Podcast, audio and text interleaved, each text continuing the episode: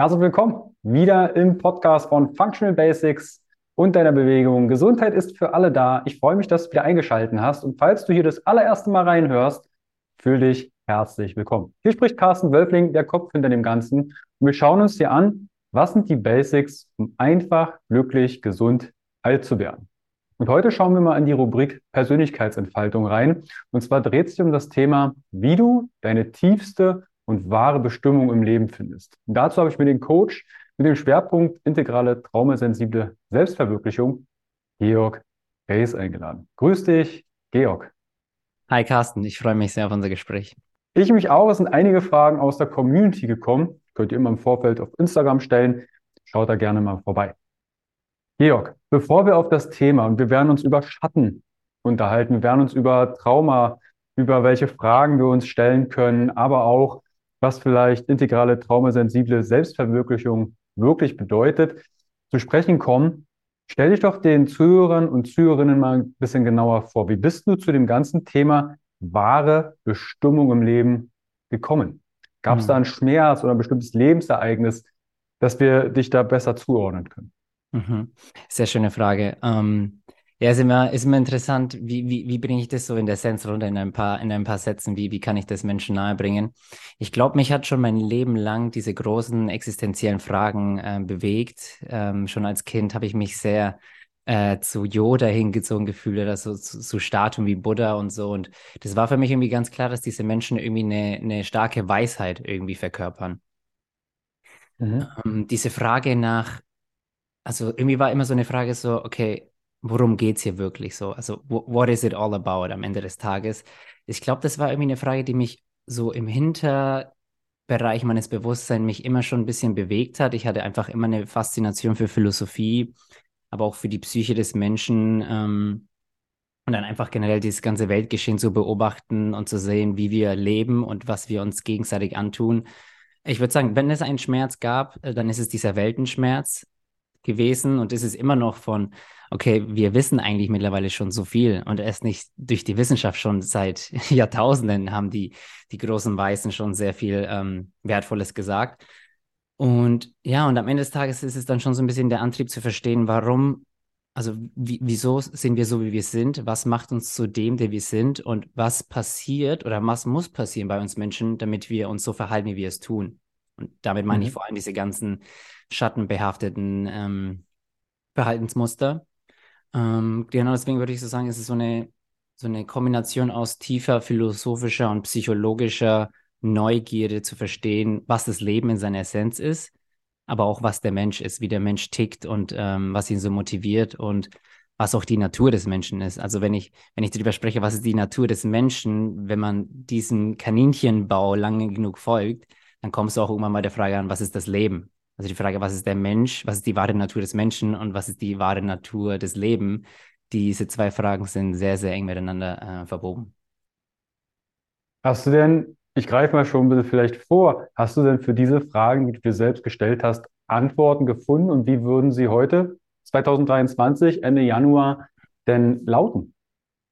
Ähm, die Antworten, die habe ich gefunden, wenn man es so sagen kann, ähm, auch schon ich glaube, wir, ich glaube, dass wir die tiefen Antworten eigentlich immer in uns haben. Also ich glaube, es geht nicht darum, die Antwort zu finden, sondern es geht darum, sich zu erinnern, was man vielleicht vergessen hat oder was man äh, konditioniert wurde zu glauben. Also ähm, mein Podcast heißt ja zum Beispiel Weisheit vor Wissen.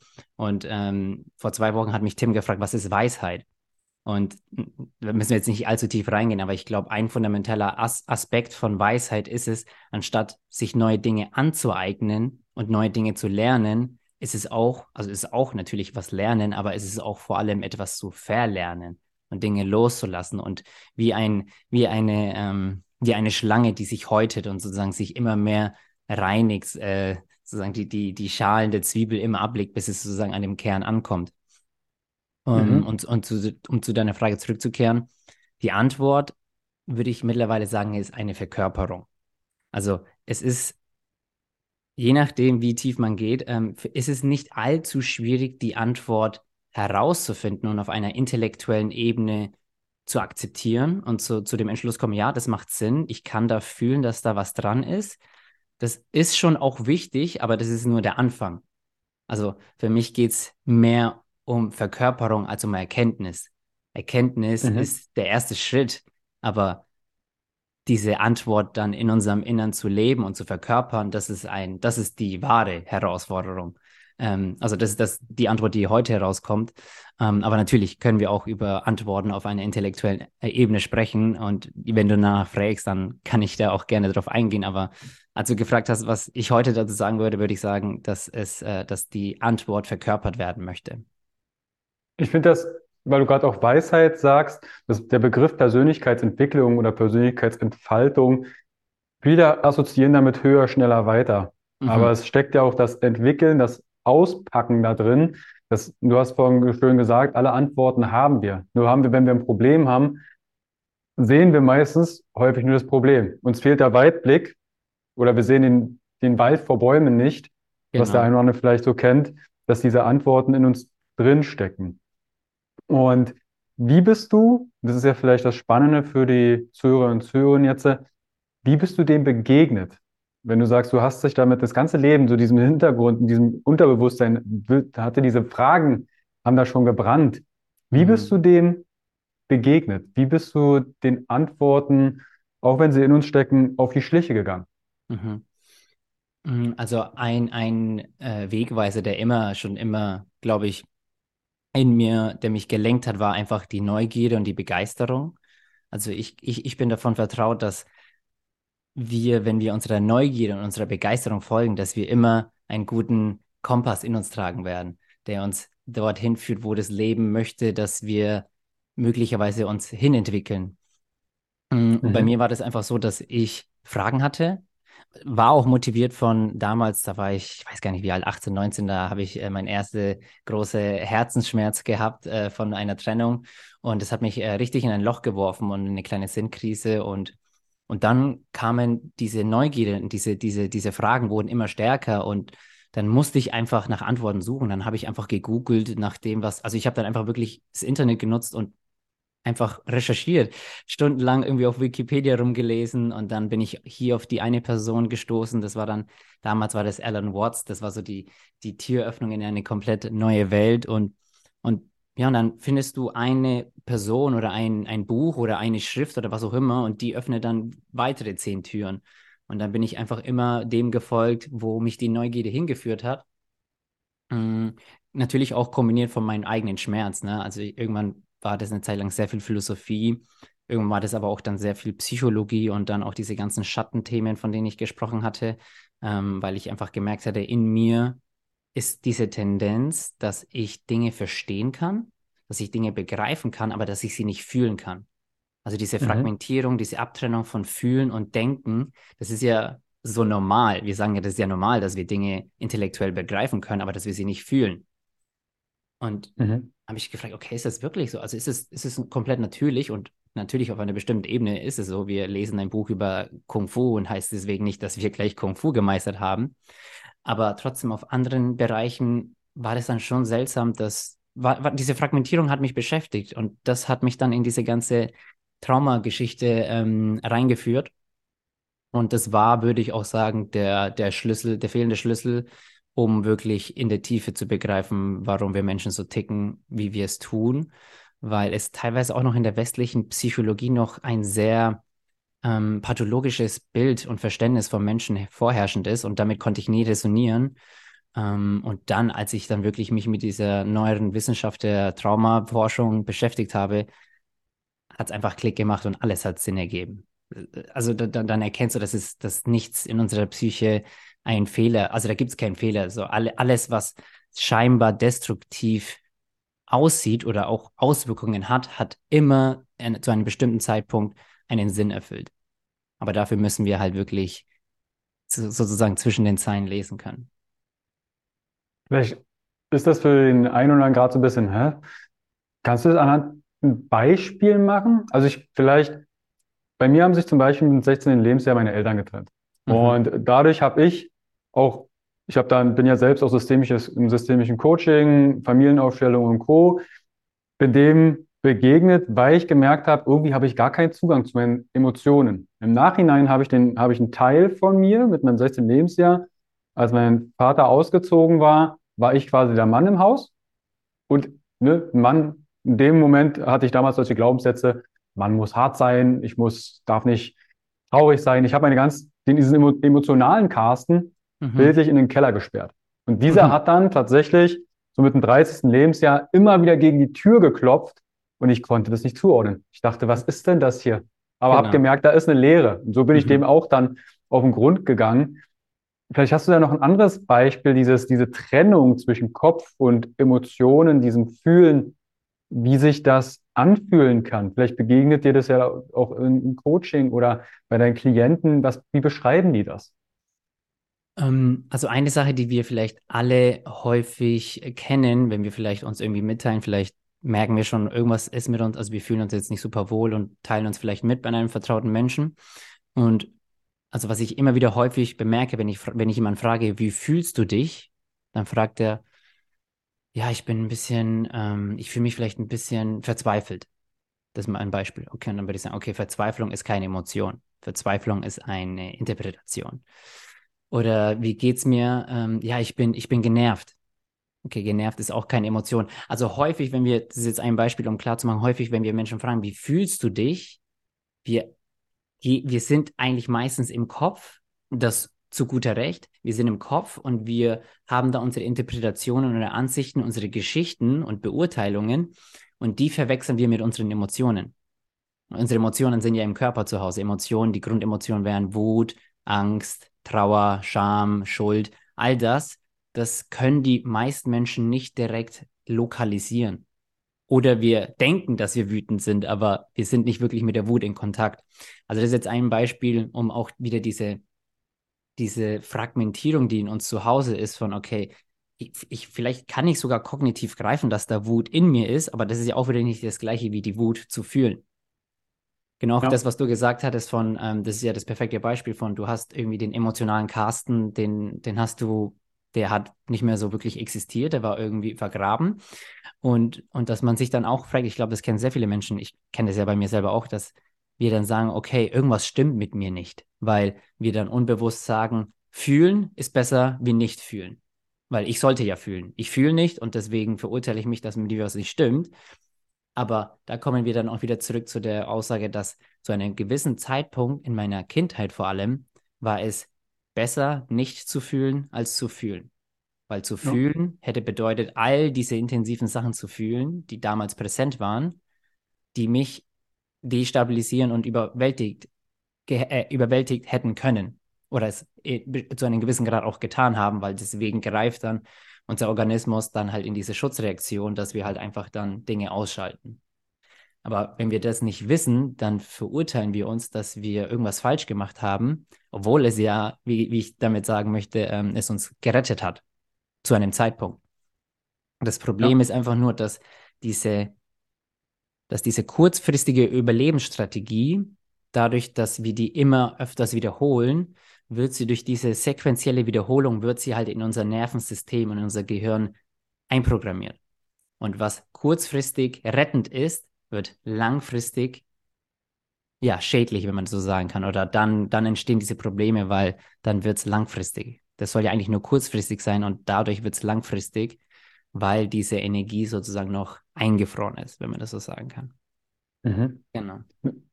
Also dieses Einprogrammieren für die, die vielleicht jetzt so aus Softwareentwicklung oder so kommen, es ist ähnlich wie ein Programm. Ein mhm. Verhalten, was, es wird ein Trigger gesetzt, das kann auch eine Kommunikation mit deinen Liebsten sein, mit deiner Partnerin, deinem Partner und irgendwie wird ein Knopf in dir aktiviert. So kannst du das vielleicht bildlich vorstellen, ein Wortfeld oder eine Gestik, eine Mimik. Mhm. Und du läufst, ein, es läuft ein Programm ab, ein Verhalten, wo du dich im Nachhinein fragst, was zur Hölle habe ich da eigentlich gerade gemacht? War ich überhaupt selbst oder ist das so ein Automatismus? Das sehe ich ja. auch in Beziehungen, in Coachings. Ne? Zehnmal irgendein Streit, immer irgendeine Lappalien. Und dann nervt das irgendwann. Sagt, ich weiß gar nicht, warum ich so reagiere. Mhm. Und wie ist es denn mit den Schatten gemeint, die du vorhin erwähntest? Was sind denn Schatten überhaupt? Ja, das ist eine gute Frage. Ähm, also ich bin spannend, dass wir jetzt da richtig gleich in die Materie gehen. Das hatte ich jetzt nicht kommen sehen, aber das ist super. Ähm, okay, was ist Schatten?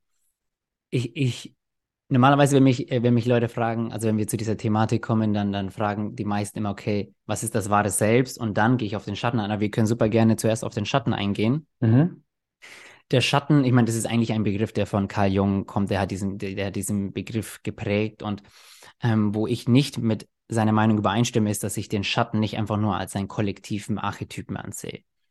Aber also was ich unter Schatten verstehe, ich meine, das ist ja auch wieder interessant. Ich meine, Schatten, was, was repräsentiert Schatten? Das ist irgendwie Dunkelheit. Ne? Dunkelheit und aus irgendeinem Grund tut unsere Psyche Dunkelheit und Schatten mit irgendetwas Schwierigen assoziieren. Mhm. Und, und ich finde, da kommt Sprache und diese ganzen Formulierungen so, die, die treffen so auf den Punkt, weil was der Schatten letztlich ist, es ist der Bereich unserer Psyche, die wir sozusagen verbannt haben. Und wenn wir unser Bewusstsein mit Licht gleichsetzen, dann ist das sozusagen, wir haben das Licht dort weggemacht. Wir haben sozusagen, wenn wir uns einen Raum vorstellen in einem Zuhause und angenommen, das sind ganz viele Leichen im Keller. Ne, wir sprechen oft von den Leichen im Keller und das ist so überwältigend und so viel Stress, was vor allem für Kinder nicht zu halten ist. Was wir dann machen, ist, dass wir das Licht in dem Raum ausmachen. Also das Licht, das Bewusstsein geht aus diesem Raum raus und dann wird es dunkel. Und dann sehe ich ja nicht mehr die Leichen. Ne? Das ist ja super wertvoll. Aber bloß weil das Licht in dem Raum aus ist, heißt ja nicht, dass das, was in dem Raum ist, weg ist. Mhm. Deswegen können wir uns den Schatten wie einen Teil unseres Unterbewusstseins vorstellen, wo Inhalte, Erfahrungen und vor allem Emotionen verbannt werden, damit wir sie nicht in unserem normalen Bewusstsein haben. Also die sind nicht bewusst, sondern die sind unterbewusst, unbewusst in irgendeinem Teil unserer Psyche versteckt um funktionieren mhm. zu können, sozusagen. Ja. Genau. Und äh, also natürlich, und dann kann, muss man auch noch sagen, dass da ist nicht nur Schwieriges, das sind teilweise auch Potenziale, Talente und auch einfach Dinge, die sich nicht entwickel, entwickeln konnten, sind dort auch verborgen. Also man könnte sagen, es gibt einmal den Schatten, wo Schwieriges ist, und dann könnte man auch sagen, da ist auch einfach noch unser ungelebtes Potenzial, was noch nicht freigelegt wurde. Das ist auch gewissermaßen in einem, in, im, im Unterbewusstsein sozusagen veranlagt. Macht das soweit Sinn? Ich, ich verstehe dich. Äh, ich habe mich mit äh, Schattenarbeit auch über Carl Jung und sehr beschäftigt, hatte das auch in meiner, in meiner Ausbildung damals. Natürlich, bitte jetzt nicht missverstehen, das Thema Schatten ist für den einen oder anderen vielleicht jetzt nicht ganz greifbar. Mhm. Ich vergleiche das manchmal, ist vielleicht jetzt etwas anderes Beispiel, als ich in der Bundeswehr war, hatte ich Harzer Käse im Spind über Weihnachten vergessen. Der hing, der lag irgendwo hinter meinem Poncho im Schatten. Ich habe ihn nicht gesehen. Mhm. Aber ich habe, als ich dann in die, in die Kaserne zurückkehrte, nach, nach Weihnachten und äh, im Zimmer in meiner Bude war, irgendwie gemerkt, da ist trotzdem was. Ich habe es aber nicht gefunden. Ich konnte es nicht finden. Und das ist vielleicht genauso. Der Schatten, wir können zwar das Licht ausmachen und sehen dann das Ganze nicht. Aber das heißt nicht, du hast von den Leichen gesprochen, irgendwann fängt das vielleicht auch an zu muffeln. Und genau. trotzdem, das nimmst du dann wahr und du fragst dich, wo kommt das jetzt her? Mhm. Das ist jetzt meine Frage, wie kriege ich denn raus, was das für Schatten sind und wo die herkommen? Mhm. Gibt es da vielleicht bestimmte Techniken oder Fragestellungen? Wie würdest du jetzt da umgehen, wenn du jetzt jemanden dir gegenüber sitzen hast und sagst, hey, du merkst, das ist ein Schattenthema. Wie ist die Herangehensweise damit?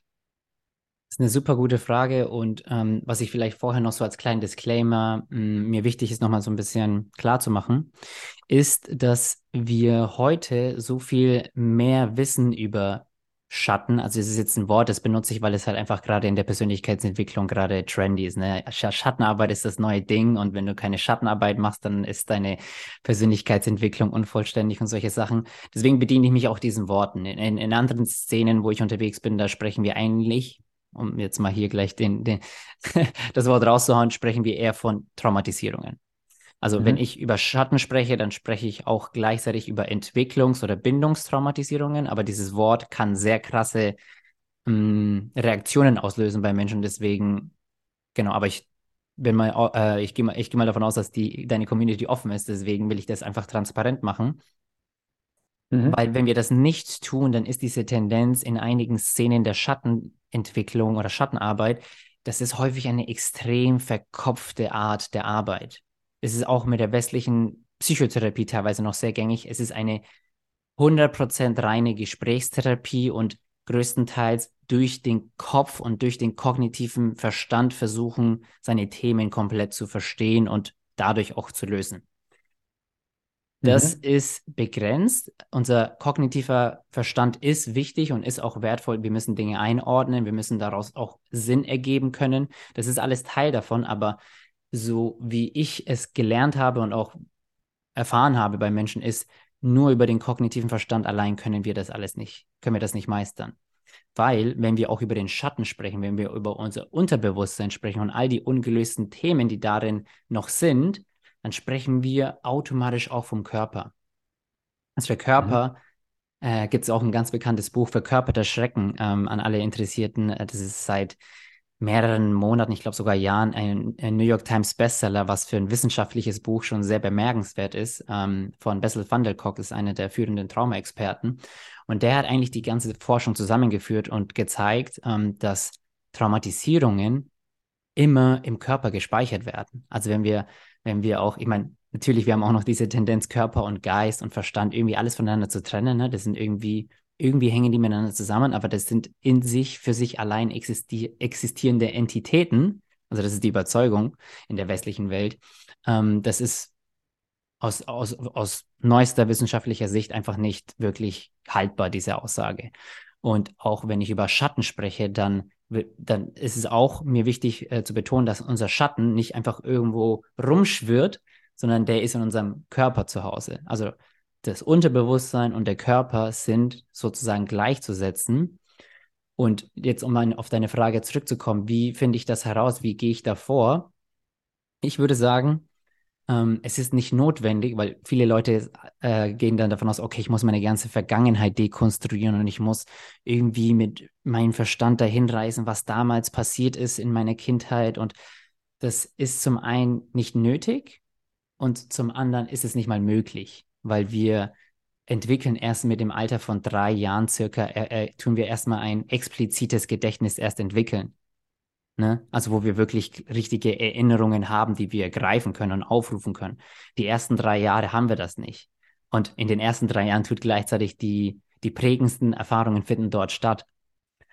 Und da greift dann das, das implizite Gedächtnis, was ein Körper- oder Zellgedächtnis ist, wo alle Erfahrungen gespeichert sind. Und deswegen mhm. ist es auch nicht notwendig, irgendwie in die Vergangenheit reisen zu müssen, weil alles, was heute, was heute noch in uns unintegriert ist, ist jetzt hier präsent. Und sozusagen ist mein Leben ist der Spiegel in meinen Beziehungen, in meiner Arbeit, im Kontakt mit mir selbst. Wenn ich merke, oh, hier ist, hier entsteht Reibung, hier entsteht Trennung, hier entsteht Konflikte, wir alle kennen ja diese Momente, die sind ja nicht einfach zufällig. Wir, niemand entscheidet sich für Konflikt, für Schmerz oder für Stress. Das ist ja keine bewusste Entscheidung. Das ist alles, das passiert, weil es alles unbewusst ist und weil das diese automatischen Reaktionen in unserem Nervensystem, die werden getriggert. Da mhm. wird in irgendeiner Situation wird etwas getriggert und dann kommt dieses unverarbeitete Fragment kommt hoch und wird dann auf eine jetzige Situation projiziert. Aber wie du da vorhin selber schon gesagt hast, es ist einfach reaktiv. Da denken wir nicht drüber nach, sondern das schießt einfach raus. Und wenn das ja. tu, wenn das passiert und wenn das immer wieder passiert in ähnlichen Situationen, dann würde ich sagen, okay, dann hör auf die Zeichen, die dir das Leben gibt. Wenn du merkst, du bist eigentlich mit einem Menschen zusammen, den du extrem, mit dem du in einer Partnerschaft bist und mit dem du extrem, den du extrem liebst, auf der einen Seite, und trotzdem merkst du, dass umso näher ihr kommt, kommt extreme Angst hoch, kommt Scham hoch, kommen diese Dinge hoch dann würde ich sagen, okay, das ist ja, das ist ja, das genau das ist das, was dir das Leben zeigen möchte, dass da noch etwas noch nicht ganz verdaut ist. Und wenn das der Fall ist, dann können wir gezielter uns Dingen widmen. Ähm, genau, aber das, das ist die erste Antwort, die ich geben würde an Menschen: so, schau dir dein Leben an, schau dir an, wo erfahre ich Reibung, wo erfahre ich Stagnation, wo habe ich das Gefühl, irgendwie stuck zu sein was tue ich immer wieder, obwohl ich weiß, dass es mir nicht gut tut oder anderen Menschen nicht gut tut. Das ist der, das ist der erste Anhaltspunkt. Und wenn ich da schon Muster erkenne, dann, dann kann ich damit schon relativ viel machen. Genau, ich glaube, das reicht erstmal, damit du was drauf sagen kannst. ich glaube, so wie du gerade sagst, in einer Beziehung einen blankeren Spiegel können wir uns nicht vorhalten. Mhm. Kinder sind genauso, also für diejenigen, die Kinder haben, die spiegeln halt unsere eigenen, ob es die Werte sind, ob es unsere Ängste sind. Mhm. Die werden halt gnadenlos gespiegelt. Entweder du zeigst den Mut, darauf würde ich vielleicht zu sprechen kommen gleich, den Mut, da reinzuschauen und erstmal zu erkennen, das Bewusstsein zu haben, okay, da ist ein Thema. Wie du mit dem umgehst, das ist nochmal eine ganz andere Sache, weil zum Beispiel, als ich erwähnte, dass ich den emotionalen Carsten viele, viele Jahre weggesperrt habe, bildlich. Als ich mich mit dem begegnet, sind sehr viele Tränen geflossen und ich konnte mhm. nicht sofort den kleinen Carsten auch mit innere Kindarbeit sagen, hey, schön, dass du da bist, ich nehme dich jetzt in den Arm, lass dich erwachsen werden und wir sind integriert. Das war ein Prozess, das war ja. ein mehrmaliges Hingucken. Ja. Weil das denken manche, ja, okay, mach dann eine Session, bumm, ist alles gut. Ja. Wenn jetzt jemand so ein Thema hat und den Spiegel sieht mhm. und es fehlt der Mut, die, es ist eine Angst da, sich auch mit dem Thema zu konfrontieren. Mhm. Wie gehst du mit solchen Themen um, wenn jemand sagt, du, Georg, wie bringe ich den Mut jetzt auf, mich damit zu beschäftigen? Mhm. Das ist auch eine super wertvolle Frage. Ähm, bevor ich da auch nochmal drauf eingehe, weil du das auch nochmal gesagt hast, das mit Beziehungen, ähm, das ist mir auch, das ist ein powervoller Reminder, dass wir auch wirklich sagen können, alles Ungeheilte, alles, unf alle, jeder unverarbeitete Schmerz, das ist wirklich, das können wir eigentlich, wie in jedem Fall ist das gültig. Unsere ungeheilten Schmerzen entstehen in Beziehung, zeigen sich in Beziehung und heilen in Beziehung. Also wirklich alles weil wir sind ja Beziehungswesen. Wir sind Beziehungswesen und all, all, all diese Sachen, genau, zeigen sich, entstehen und heilen in Beziehung. Und deswegen ist auch wieder, weil du mich gefragt hast, okay, was mache ich, wenn das hochkommt und da fehlt der Mut, da ist Angst, sich damit zu beschäftigen und wie kann ich das trotzdem mich damit irgendwie mh, hm, konfrontieren ist, ist ein schwieriges Wort, weil das löst ja schon bei manchen Menschen so Angst aus. Ich bin da deiner Meinung, natürlich müssen wir uns Dingen stellen. Ähm, und was da hilfreich ist, ist natürlich, also das Grundprinzip ist ja immer Sicherheit. Am Ende des Tages geht es immer um Sicherheit. Sicherheit ist das Bedürfnis schlechthin von Menschen. Ne? Es gibt ja auch diese Tendenz, irgendwie Sicherheit zu verteufeln, teilweise in der Persönlichkeitsentwicklungsszene. Ähm, Finde ich nicht gut, weil wenn ich über Sicherheit spreche, dann spreche ich über eine Sicherheit auf der Nervensystemebene. Ich muss mich sicher, ich muss mich wohlfühlen, ich muss das Gefühl haben, ich bin hier ich kann mich fallen lassen. Wenn das nicht gegeben ist, können wir, dann brauchen wir alles andere nicht machen. Dann macht es auch keinen Sinn, Menschen irgendwo in irgendwelche Erfahrungen reinzuzwingen, weil dann kann es sehr schnell nach hinten losgehen. Deswegen ist mhm. die Frage, wie können wir dafür sorgen, dass Menschen sich sicher fühlen? Und da können wir sehr viel machen. Ähm, also auf der einen Seite wäre das super wichtig, dass wir Menschen Praktiken tun, um unser Nervensystem zu regulieren. Also da ist ja das Stichwort emotionale Selbstregulation ist super wichtig, ähm, weil wenn Sicherheit ein Zustand ist, ein körperlicher Nervensystemzustand, dann weißt du ja, du wird ja deine Community wissen, dass wir sehr viel tun können, um Einfluss auf unsere Physis, auf unsere Psyche zu haben, indem wir Dinge tun, die uns gut tun, die uns in den Parasympathikus bringen, die erlauben, dass das System sich entspannt, langsamer wird und einfach mal sich ein bisschen setzen kann. Also können mhm. wir auf der einen bestimmten Ebene können wir dafür sorgen, mehr Selbstregulation zu erlangen. Das Problem ist, dass viele Menschen das auch nie gelernt haben, weil wir das normalerweise in unserer Kindheit lernen würden. Deswegen braucht es Selbstregulation, aber es braucht auch Koregulation. Das bedeutet, dass ein anderes Nervensystem, ein Mensch, der reguliert ist, der entspannt ist, der Sicherheit ausstrahlt, dass ich mit dem in Kontakt gehe und da sozusagen wir wirklich in Beziehung treten auf einer fühlbaren Ebene. Und durch, das ist ja eigentlich das Natürlichste, was passiert, wenn ein Kind Angst hat. Was macht es? Es geht zu den Eltern. Es geht zu den Eltern und die Eltern nehmen das Kind und entspannen es. Man muss nicht mal viel sagen. Im Prinzip, man braucht gar nichts zu sagen, weil der Körper, was wir ausstrahlen, das, das, das kommuniziert alles. Aber wenn ich dich halte und du das Gefühl hast, ah, du bist bei mir sicher, dann entspannt sich das Kind. Und so ist es im Erwachsenen, bei Erwachsenen genauso, dass ich sozusagen gesunde Beziehungsarbeit mache oder dass ich einfach Beziehungen kultiviere, die mir ein Gefühl von Gehaltensein, von Sicherheit, von gesehen werden geben.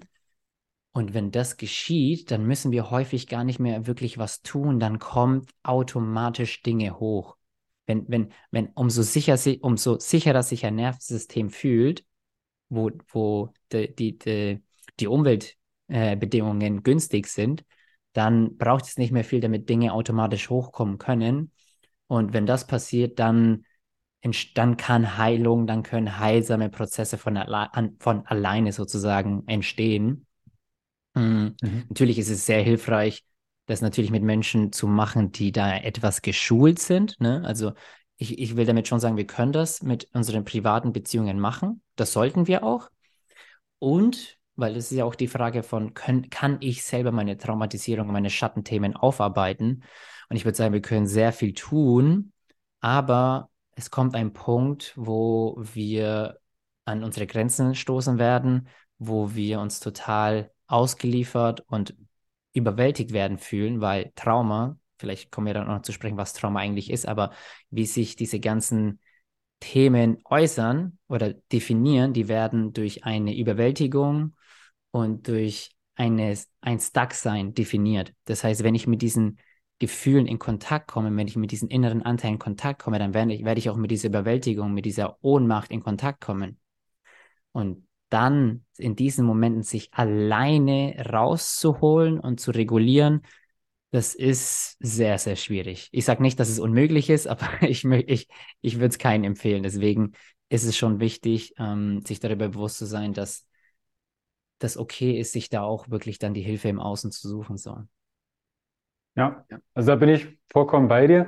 Zum einen, natürlich, ich würde mir wünschen, dass in der, in der Schule es vielleicht ein Schulfach gäbe wie Persönlichkeitsentfaltung, wo das Thema Trauma, Kommunikation, wie kreiere ich meine Realität, Glaubenssätze erkennen und transformieren, wie entdecke ich meine Werte und, und, und, solche Themen Bestandteil sind, dass wir ein breites Spektrum an Tools, Werkzeugen oder nützliches Dinge an der Hand haben, um uns zumindest durch die Selbstwirksamkeit erstmal weiterhelfen zu können. Das würde es, glaube ich, dem einen oder anderen wirklich hilfreich machen. Entweder als Beispiel besucht ihr vielleicht Workshops, sei es jetzt für Glaubenssätze, The Work von Byron Katie, die hat das äh, sehr schöne Techniken beschrieben. Mhm. Oder ähm, zum Beispiel das Thema, was Georg, Bücher dazu, die verlinke ich euch natürlich in die Show Notes. Das Thema Trauma ganz kurz hatten wir ab und zu schon mal eine Podcast-Folge, würde ich aber gerne mit dir hier nochmal vertiefen. Nur als mhm. Beispiel Folge 190, ähm, wie du wirksam Trauma löst und dein Leben transformierst mit Nadja Lasko. Also das Thema Trauma und Emotionen begegnet euch immer mal wieder in verschiedenen Podcast-Folgen. Ich habe da auch Ausbilder von mir interviewt oder Ausbilderinnen, mhm. die euch Techniken an die Hand geben. Nur, dass ihr das zuordnen könnt, wieso wir halt auch über Trauma sprechen. Es gehört zu der Basis zumindest in meiner, in meiner Welt, dazu, mhm. um glücklich, gesund alt zu werden. Ja. Wie würdest du denn Trauma, Georg, einem siebenjährigen Kind erklären? Mhm. Was ist das? Was, was ist das, ja? Also, also um, um dieses Wort auch ein bisschen zu demystifizieren, würde ich erstmal sagen, Trauma bedeutet einfach nur Wunde. Mhm. Und wenn es jetzt darum geht, einen Siebenjährigen zu erklären, was Trauma ist, dann würde ich sagen, diese Wunde, das passiert, wenn etwas zu intensiv wird, dass du das nicht mehr halten kannst. Und das Problem, das passiert vor allem, wenn Mama und Papa nicht für dich da sind und du das alleine bewältigen musst. Und wenn du dein, wenn du die Angst und den Schmerz alleine nicht halten kannst, was du dann tust, ist, dass du dich von dir selbst entfernst. Das heißt, ich bin nicht mehr wirklich da. Der kleine, der kleine Carsten oder der kleine Georg ist dann nicht mehr da der geht schlafen sozusagen.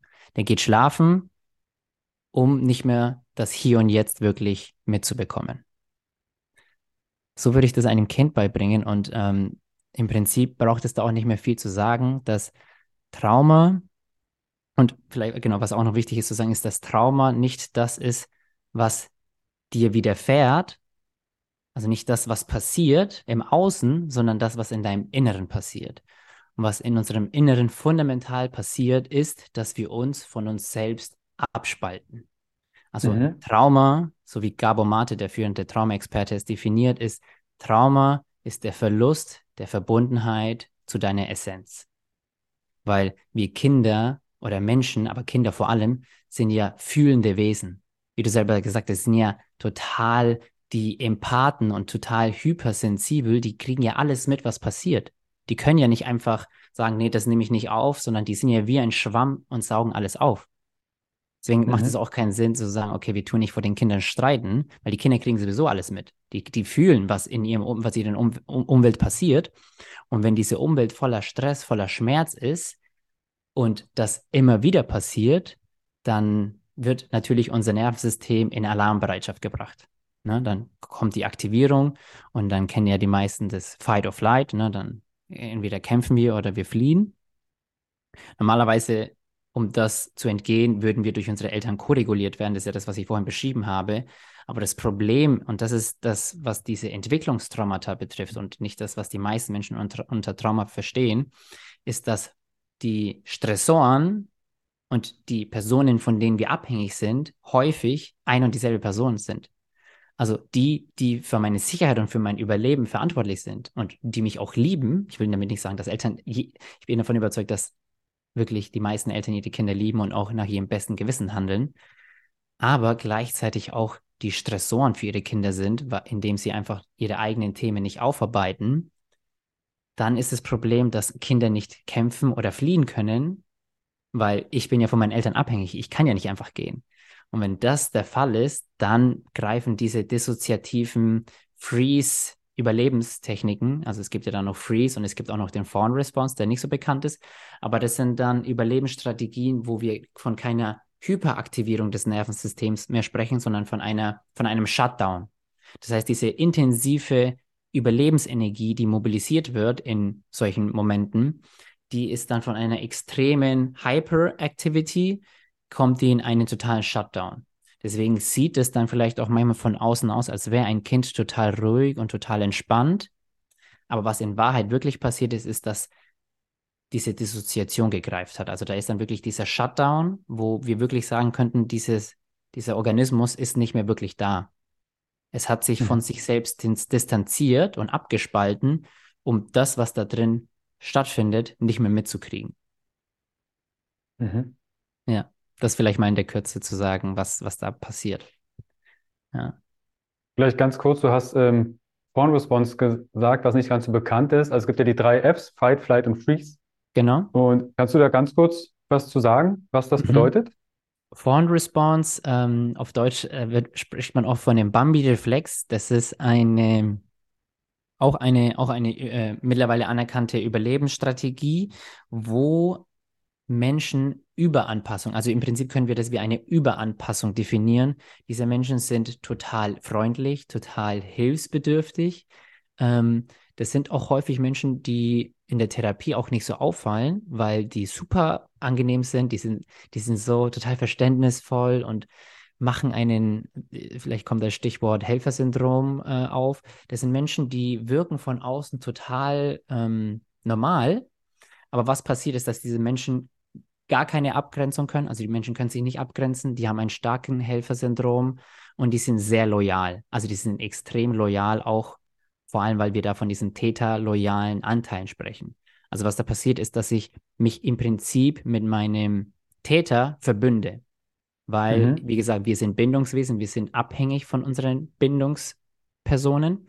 Und wenn die, wenn, wenn die Bindungsperson aber so schädlich für mich ist, dann, dann muss ja ein Kind irgendwie damit umgehen von, okay, entweder ich entscheide mich für mich, bin dann aber alleine, das würde dann meine, mein Überleben bedrohen, oder ich verbünde mich mit meinem Täter. Weil dadurch, wenn ich die gleiche Haltung wie mein Täter annehme, bin ich ja auch irgendwie mit dir verbunden. Wenn wir beide der gleichen Meinung sind, dass ich nicht wertvoll bin, dann haben wir ja trotzdem irgendwie eine Art von Beziehung.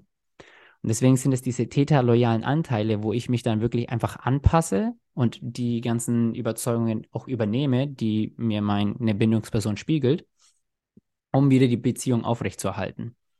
Und das mhm. ähm, zeigt sich dann häufig bei Menschen, die jahrelang in toxischen Beziehungen bleiben und die Menschen nicht verlassen, teilweise auch noch rechtfertigen von, ja, ich verdiene es ja so behandelt zu werden. Und also da gibt es dann sehr, ähm, sehr krasse Formen davon, aber das geht sehr stark mit einer Überanpassung einher mit einem Verleugnen meiner eigenen Bedürfnisse und mit einem Nicht-Kommunizieren meiner Grenzen und auch mit einer sehr, also sehr schwierig mit der eigenen Wut zum Beispiel äh, in Kontakt zu kommen. Weil Wut ist ja eigentlich meine Form der Abgrenzung und meine Art, Nein zu sagen.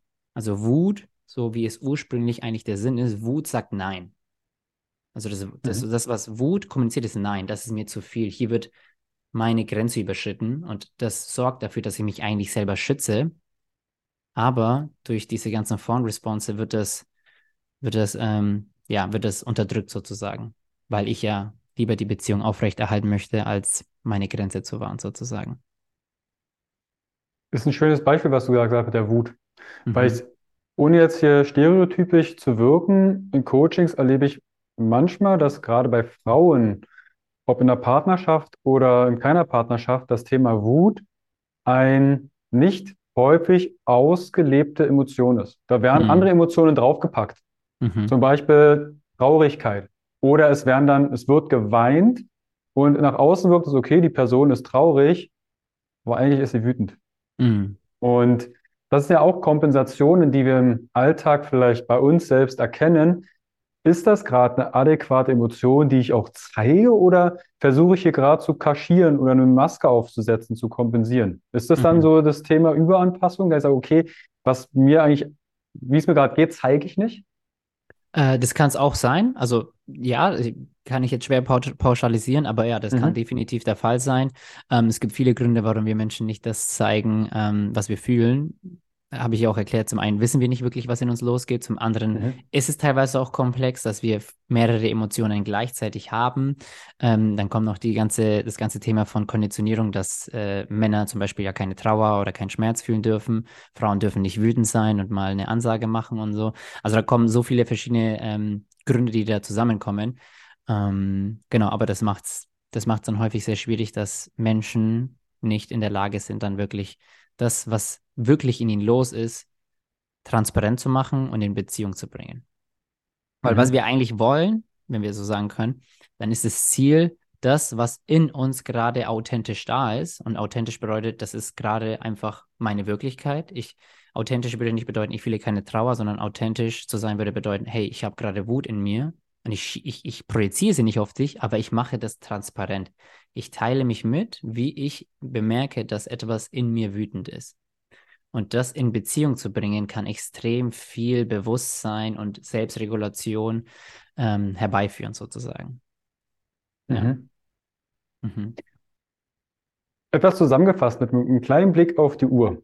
Wir ja. haben über das Thema Trauma und Schatten gesprochen. Was ich jetzt mir gerne wünschen würde von dir ist, Georg, wenn jetzt jemand ein Thema hat, ihm fehlt die Leichtigkeit oder die Klarheit, wie wäre zum Beispiel so ein, ich nenne es mal ein Fahrplan oder ein roter Faden, um sich mehr Leichtigkeit, Klarheit in dem Thema Schatten, Trauma, wie wäre da der, die Herangehensweise? Mhm. Was, was ist das? Leichtigkeit und was war das andere Wort nochmal? Klarheit. Kann ja auch sein, dass okay, ne, so wie so ein Nebel und ich bin jetzt emotional, weiß das nicht zu greifen und da ja. ziehen sich Muster und Verhaltensthemen durch, durch den Alltag. Mhm. Ähm, also auf jeden Fall, was wirklich wichtig ist, ist eine Form der Psychoedukation.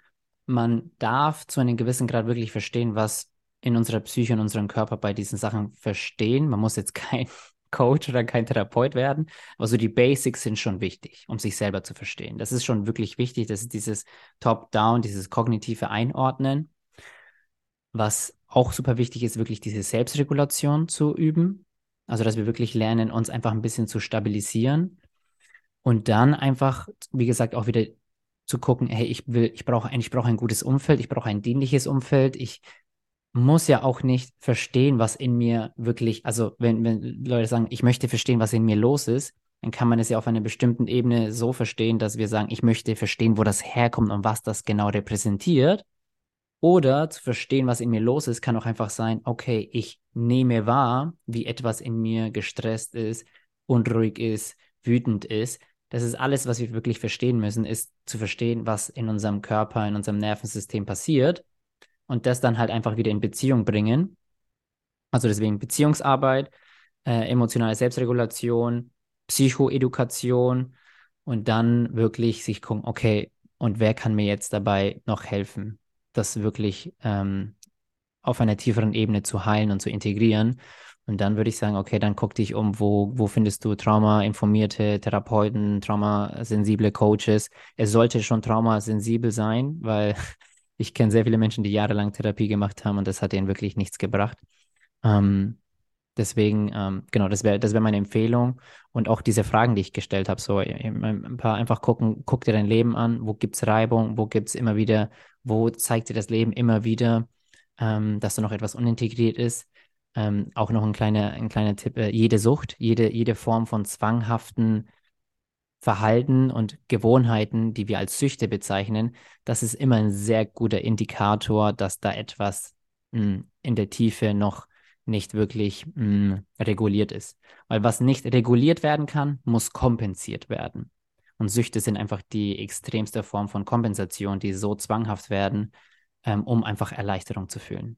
Deswegen sind Süchte auch auf der einen Seite etwas sehr Gutes und die können uns sehr viel, ähm, sehr viel Aufschluss geben. Also Süchte, Krankheiten natürlich auch. Äh, brauchen wir nicht drüber reden, dass äh, Krankheiten sowohl auf mentaler als auch auf körperlicher Ebene immer ein Indikator sind, dass da in dem System äh, etwas noch nicht integriert ist. Ja. Ähm, bezüglich Süchte, vielleicht für den einen oder anderen spannend. Ich verlinke euch die Folgen auch in den Show Notes. Folge, lass mich kurz überlegen. Schauen die 100 71, glaube ich. Da haben wir über das Thema Sexsucht und Pornosucht gesprochen. Mm. Das ist ein Thema, was vielleicht für den einen oder anderen ganz interessant ist. Sicherlich, es geht nicht darum, seinen Körper kennenzulernen und auch ähm, Selbstbefriedigung als ein Akt der Erfüllung, sondern ist es dann eine Kompensation zum Beispiel zum Stressabbau oder Prokrastination oder oder.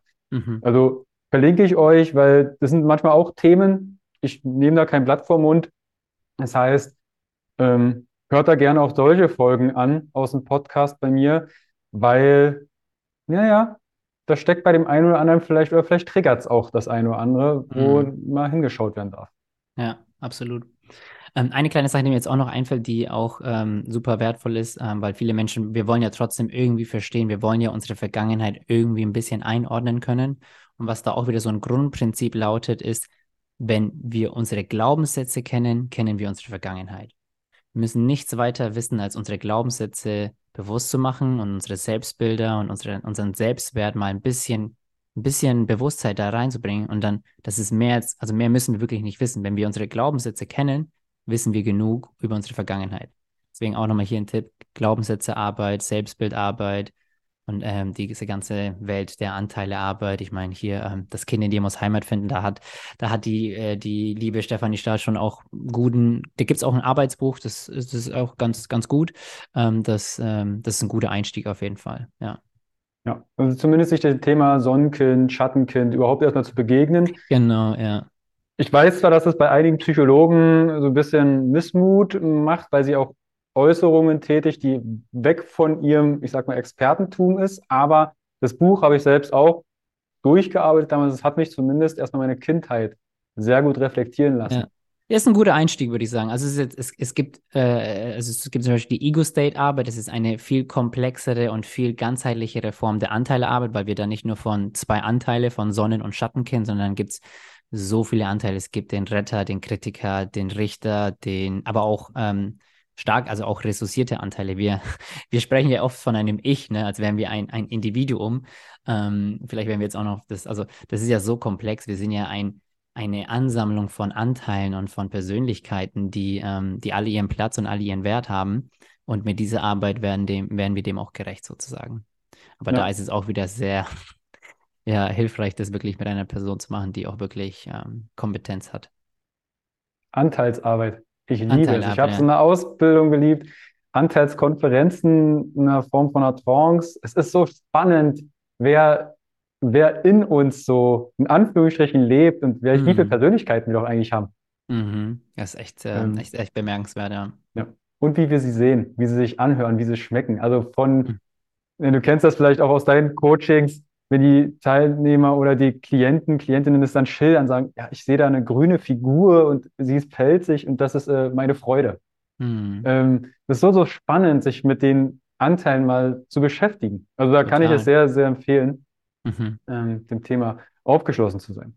Ja, cool. Ja, äh, macht, macht mir auf jeden Fall den Eindruck, als hättest du schon definitiv da einiges erforscht. So.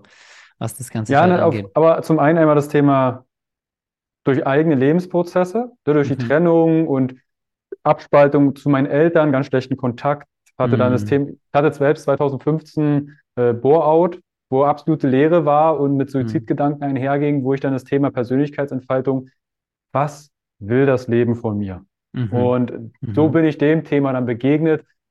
Ihr müsst aber nicht alle erst ins Burnout, Bore-out oder irgendwelche Psychosen oder ganz viele Beziehungen zu Krach gehen lassen, sondern das ist das, was wir auch hier mit dem Podcast bewirken und du auch mit deinem Podcast, dass wir euch Werkzeuge und vielleicht einen Blick über den Tellerrand geben möchten. Was gibt es denn dann noch, wenn ihr da zum Mhm. Beispiel offen für seid? Ja, voll schön. Georg, wenn jetzt jemand hier zuhört und zuschaut und sagt, du, die Themen, ich habe das Buch von Stefanie Stahl angefangen, hab's in die Ecke geworfen, komme da nicht weiter. Oder ja, das Thema Trauma, das begegnet mir immer wieder. Oder ich zeige Muster, die, ne, Erkenntnis ist ja erstmal schon ein großer Gewinn. Wenn Mhm. jetzt jemand mit dir in Kontakt treten möchte oder mehr von dir erfahren möchte, wie und wo kann die, die Person mehr von dir erfahren? Ähm, also der einfachste Weg ist einfach mir auf Instagram zu folgen und ähm, da können wir über DMs uns austauschen. Ähm, auch in meiner E-Mail-Liste, da gibt es auch ein, ein Freebie, ein kostenloses PDF, wo ich einige, äh, also es ist so ein PDF mit den 15 kraftvollsten Fragen, die sich jedermann stellen sollte. Ähm, genau, das sind auch einige Fragen auch über ähm, diese ganze Schattenarbeit und Integration auch aufgelistet. Ist ein bisschen mehr der Fokus auf Sinn und auf Purpose. Ähm, Wobei das ja nicht voneinander getrennt ist. Unsere Schattenarbeit ist nicht getrennt von unserer, von unserem Sinn und von unserer Bestimmung. Ähm, genau, aber das wäre der, der Weg, mit mir in Kontakt zu treten. Ähm, genau, und, und dann, wenn jemand äh, das Gefühl hat, ich, ich, ich möchte da zusammen zu, zusammenarbeiten, diese Themen angehen, ähm, herauszufinden, was mich hindert, was mich blockiert und wie ich das transformieren kann, mit dem Fokus darauf, was was will ich wirklich, also, also die Hauptarbeit bei mir ist schon die Purpose-Arbeit, also die, die Erkenntnis, was mein tiefster Purpose ist und wie ich den Schritt für Schritt verwirkliche. Das ist sozusagen das übergeordnete Ziel. Ähm, weil ich hatte auch letztens ein Interview und da war auch äh, die interessante Frage, was ist eigentlich das Ziel von Traumaheilung? Das, das ist ja Mhm. auch eine wichtige Frage, die wir uns stellen müssen, weil das Ziel ist ja nicht, also wir tun das ja nicht einfach nur aus Spaß und das wird ja nicht dann, dass wir unsere ganze Vergangenheit aufarbeiten und immer wieder in den Schmerz reingehen, aus dem Schmerz, äh, Schmerzes wegen, sondern wir wollen das ja, um mehr im Hier und Jetzt zu sein. Wir wollen mehr wir selbst sein, mehr verkörpert, mehr lebendig, mehr reguliert, mehr verbunden. Das ist ja, und vielleicht kommen wir jetzt auch gleich darauf zu sprechen, das ist ja unser natürlicher Zustand. Also Verbundenheit, Freude, Liebe, Sinn, auch Sinn und diese ganze Sachen, die wir versuchen da, also das wirkt ja oft so, als wären das Dinge, die wir nachjagen, als wären die Dinge, die, die wären die, als wären die da draußen. So, so kann Mhm. die Sprache kann häufig diesen Eindruck ähm, erwecken. Und ich würde sagen, nein, das ist nicht so. Das ist, das sind wirklich Facetten von dem, was wir in unserer Tiefe wirklich sind. Aber, und das ist ja diese, diese, dieses Trauma, was ich sage, Trauma ist die Abtrennung von dem, der wir sind. Diese ganze Schattenthemen sind das, was uns daran hindert, unser Licht zu erfahren. Also wenn wir sagen, Schatten ist die Dunkelheit, die Dunkelheit trennt uns von dem Licht, das wir sind, dann ist der Sinn von dieser Schattenarbeit, ist es wieder mit unserem Licht uns mehr zu verbinden und das mehr zu verkörpern, um unser Licht dann auch in die Welt zu tragen. Und dann sprechen wir auch über unsere Berufung, über unser Wirken und, äh, und über unsere Bestimmung. Mhm. Wenn euch das gerade catcht und anspricht, dann würde es mich persönlich sehr freuen, dass ihr die Shownotes mal abcheckt, besucht gerne Social Media, Instagram in dem Falle vom Georg. Ihr kennt das Spiel, gerne abonnieren, mit euren Liebsten teilen, weil dort sind wertvolle Inhalte kostenfrei zur Verfügung gestellt, die dennoch Arbeit machen und schätzt das insofern wert, dass ihr das mit euren Liebsten teilt und nutzt und bestenfalls für Fragen stellt. Also eine Nachricht an Georg zum Beispiel schreibt, sagt liebe Grüße von Carsten, dann weiß er was mit dem Podcast, dass Mhm. da eine Verbindung hergekommen ist und dass ihr dem Thema euch Zeit nehmt, sich damit zu beschäftigen. Das ist kein, ich ziehe jetzt ein Pflaster ab und es ist innerhalb von zwei Sekunden gelöst, sondern es darf ein Prozess sein. Und dieser Mhm. Prozess ist meistens wertvoller, erfahrungsgemäß, als das Ziel an sich. Was nicht heißt, dass wir keine Ziele brauchen und Co., aber der Weg dorthin ist das Genau. Kraftvollste. Ja. Georg, Ich danke dir vielmals für, für die Zeit, für die vielen auch Subthemen, die du gerade angesprochen hast, was natürlich so ein Podcast überhaupt nicht greifen kann, in, auch in der Zeit. Aber vielleicht wird es mal eine Wiederholungsfolge geben, wo wir uns ein ganz bestimmtes Thema anschauen. Vielleicht nur das Thema Trauma oder wir schauen uns nur noch mal eine Möglichkeit der Psychoedukation zum Beispiel an. Was denkst du, müssen die Leute erfahren und wissen, damit sie besser mit dem Thema umgehen können? Mhm. Da sehe ich definitiv Potenzial, dass wir da noch mal ins Gespräch gehen. Wir schauen einfach mal, was die Community dazu sagt und sagt, hey, wir wollen da mehr erfahren und dann nackeln wir uns nochmal zusammen. Super gerne. Georg, in dem Sinne, vielen, vielen lieben Dank an alle, die zuhören und zuschauen. Abonnieren, kommentieren, die Show Notes abchecken, bei Spotify und iTunes bewerten, wenn ihr was mitgenommen habt und sagt, hey, das ist eine coole Sache, was wir hier machen. Betrifft natürlich auch für Georg sein Podcast. Und dann hören wir und sehen wir uns bald wieder. Bis dahin. Ciao, Georg. Danke dir. Ciao.